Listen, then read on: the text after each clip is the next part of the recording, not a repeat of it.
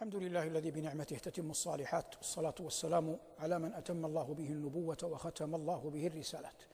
سيدنا ونبينا وحبيبنا وشفيعنا محمد بن عبد الله وعلى آله وأصحابه أهل الفضل والمروءات وبعد. لقاء اليوم عنوانه يوم الزينة.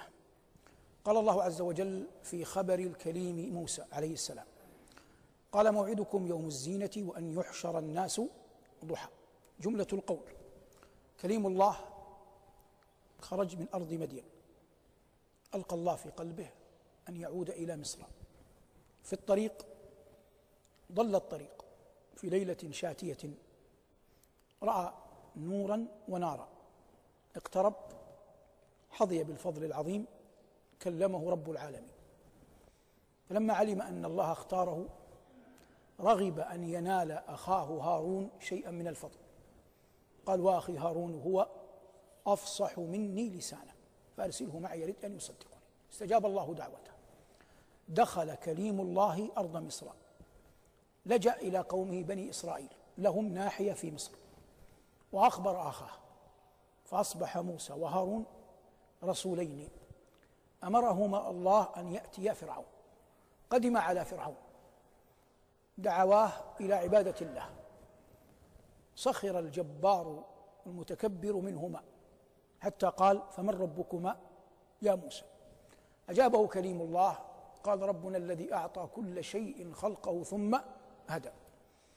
أراد أن يطيل الحديث قال فما بال القرون الأولى؟ أجمل موسى الخطاب. قال علمها عند ربي في كتاب لا يضل ربي ولا ينسى.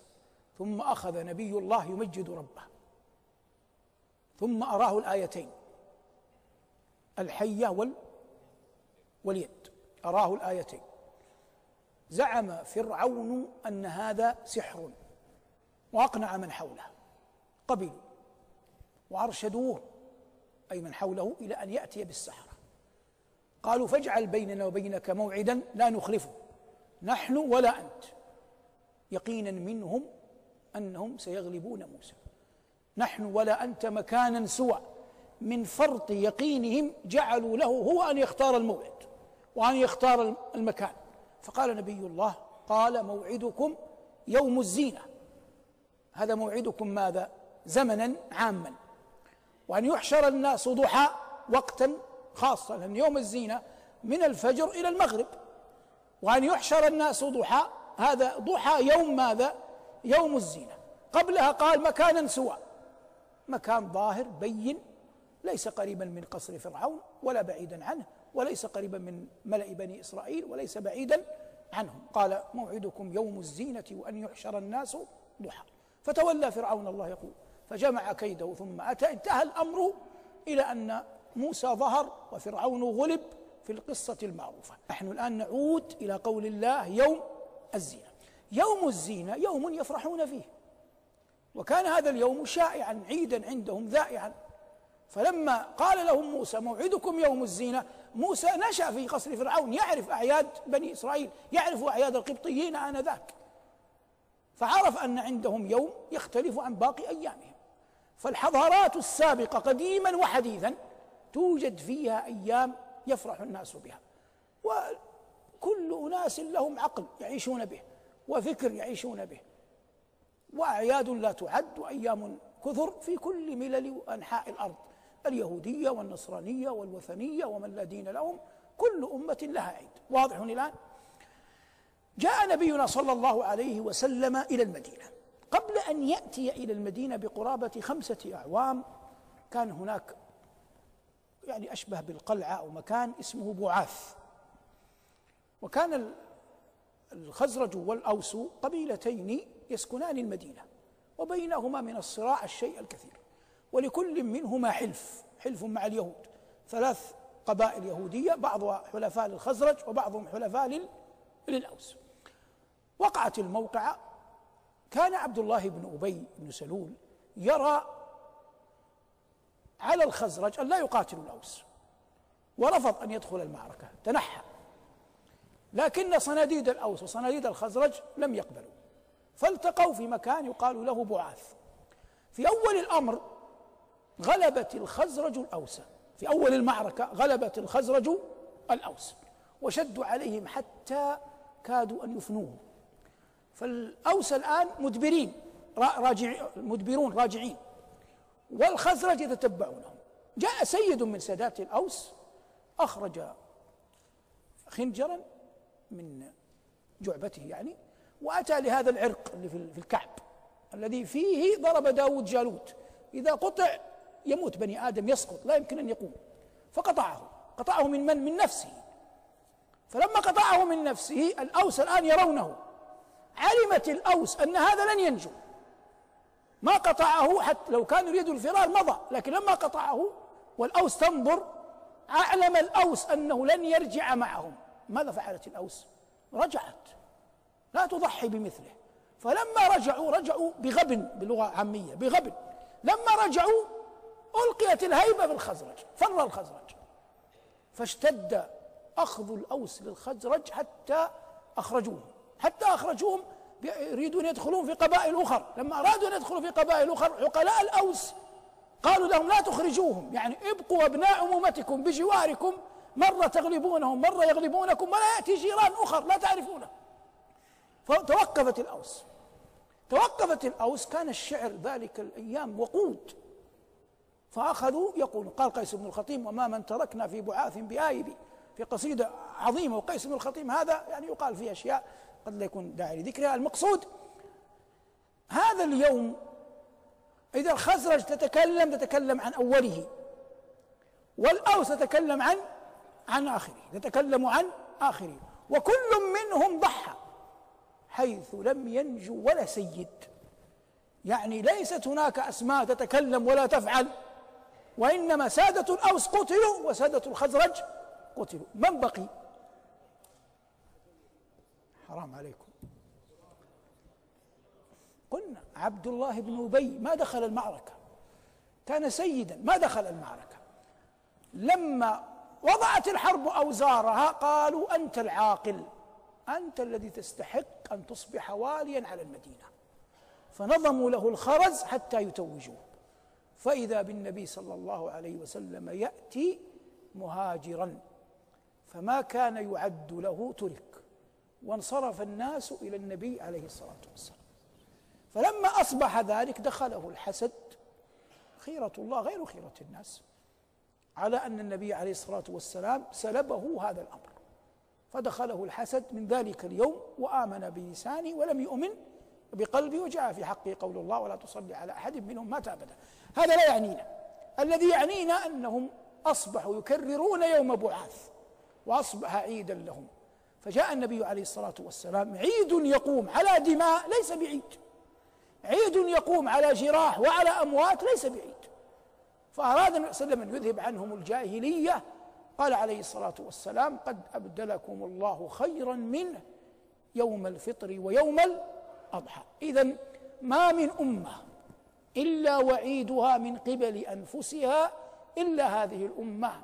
عيدها من قبل من قبل الله. ورضينا بما اختاره الله لنا. عيد الفطر وعيد وعيد الأضحى. لما كان عيدا النبي عليه الصلاة والسلام شرع لنا أن نتجمل فيه. فإذا أتم الله شهر رمضان ثلاثين أو رؤي الهلال قبله فإنه ندب إلينا أن نكبر.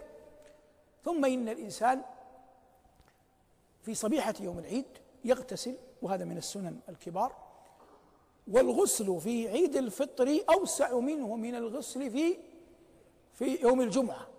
ما معنى أوسع؟ يوم الجمعة الغسل يكون بعد طلوع الفجر بعد طلوع الشمس. ولكن الغسل في يوم العيد يكون قبل طلوع الشمس. حتى تدرك صلاة العيد لأن وقته ضيق. حتى لو اغتسل قبل الفجر لا يقال إنه خالف السنة. حتى لو اغتسل قبل قبل الفجر لا يخالف السنة لأن المقصود الظهور بالعيد. ويلبس الناس أطيب ما يلبسون. هذا عيد أهل الإسلام. تظهر فيه الفرحة. وعيد تظهر فيه الفرحة. يأتي بعض الفضلاء من أحبابنا من إخواننا من الوعاظ ويريد أن ينصح الناس يوم العيد ويذكرهم بالموت. ويقول ليس العيد أن تلبسوا الجديد وينسب هذا إلى زيد أو عمرو. هذه فطرة. فطرة. ما يمكن تقول يوم عيد وتخطب لي عن الموت. ما يمكن تقول لي يوم عيد وترسم لي تذكر لي أن فلانا مات وفلانا سئل في قبره وأخبار الملكين. هذا شيء يخالف الفطرة. ولا يمكن للإسلام أن يأتي بشيء يخالف الفطرة. قال صلى الله عليه وسلم وهو يرى الحبشة يلعبون في مسجده دونكم يا بني أرفد حتى تعلم يهود أن في ديننا فسحة إنما بعثت بحنيفية سمحة. والذي والمرأة الجاريتان اللتان كانت تضربان الدف في في يوم العيد مع النبي عليه الصلاة والسلام. أين كانت؟ في منى. في منى. ليس في المدينة في منى في الحج. دخلت عليه وسلم يوم الفطر في الحج والحديث في الصحيح. وعائشة رضي الله عنها وأرضاها وهي أم المؤمنين أتقى مني ومنك وأطهر مني ومنك. دخ أذنت للجاريتين أن يدخلا. فلما أنكر عليهما أبو بكر قال صلى الله عليه وسلم دعهما يا أبا بكر فإننا في يوم عيد وهو عيد الأضحى ليس عيد الفطر. وكان هذا في خيمته صلى الله عليه وسلم في منى.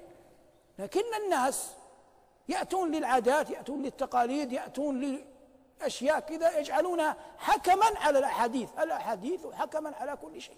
لكن نقول هذا ضرب دف من جاريات ويكتفى عنده. ما تجاوزه من الغناء المعروف حرام ثم حرام ثم ثم حرام. أن يجمع الناس في مكان عام ويجتمع رجال ونساء ويؤتى بمن قلت مروءته ويغني. لا يرتاب مؤمن أن هذا حرام ولا يجوز السعي إليه ولا الذهاب إليه طرفة عين. وما ثبت أن نبينا صلى الله عليه وسلم سمعه وقبله لا نرتاب أبدا أن نقبله. نحن كما قال الإمام البخاري من قبل نخشى النار ولا يمكن أن نكتم علما قاله علمنا الله جل وعلا إياه. هذا دين لا يقبل المجاملة لكن كذلك ليس كذلك أن تنزع من الناس فرحا آتاهم الله جل وعلا إياه حتى يشير الناس إليك بالبنان ولا أن تبيح شيئا حرمه الله حتى يرضى عنك زيد أو يرضى عنك عمرو. المقصود من هذا كله أن النبي عليه الصلاة والسلام فرق بين أيام العيد وبين غيرها فقال دعهم يا دعهما يا أبا بكر فإننا في يوم عيد. وقال في المدينة عند الأحباش في مسجده دونكم يا بني أرفدة حتى تعلم يهود أن في ديننا فسحة لا تأتي بجراحات العالم الإسلامي التي هي قائمة وتريد أن تنقص على الناس عيدهم. هذا شأن وهذا شأن. عيد الفطر وعيد الأضحى شيء شرعي. شيء ماذا؟ شرعي تعبدي. فيهما صلوات فيهما ذكر. حتى لو أن الإنسان ذلك اليوم ابتلي بفقد من يحب. لا يمنع أن يكون ذلك يوم عيد. وأن يظهر في فرحته شيئا من الفرحة يلبس أطيب الثياب حتى لو ابتلي. لأن هذا عيد تعبدي.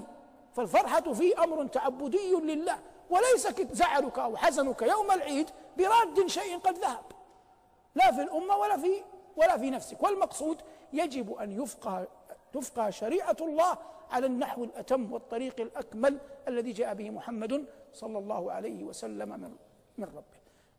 أفرحنا الله وإياكم بالعيد وجعلنا الله وإياكم من أهل طاعته وغفر الله لنا ولكم ما تقدم من الذنوب وما تأخر وأعاننا على طاعته وصلى الله على محمد وآله والحمد لله رب العالمين.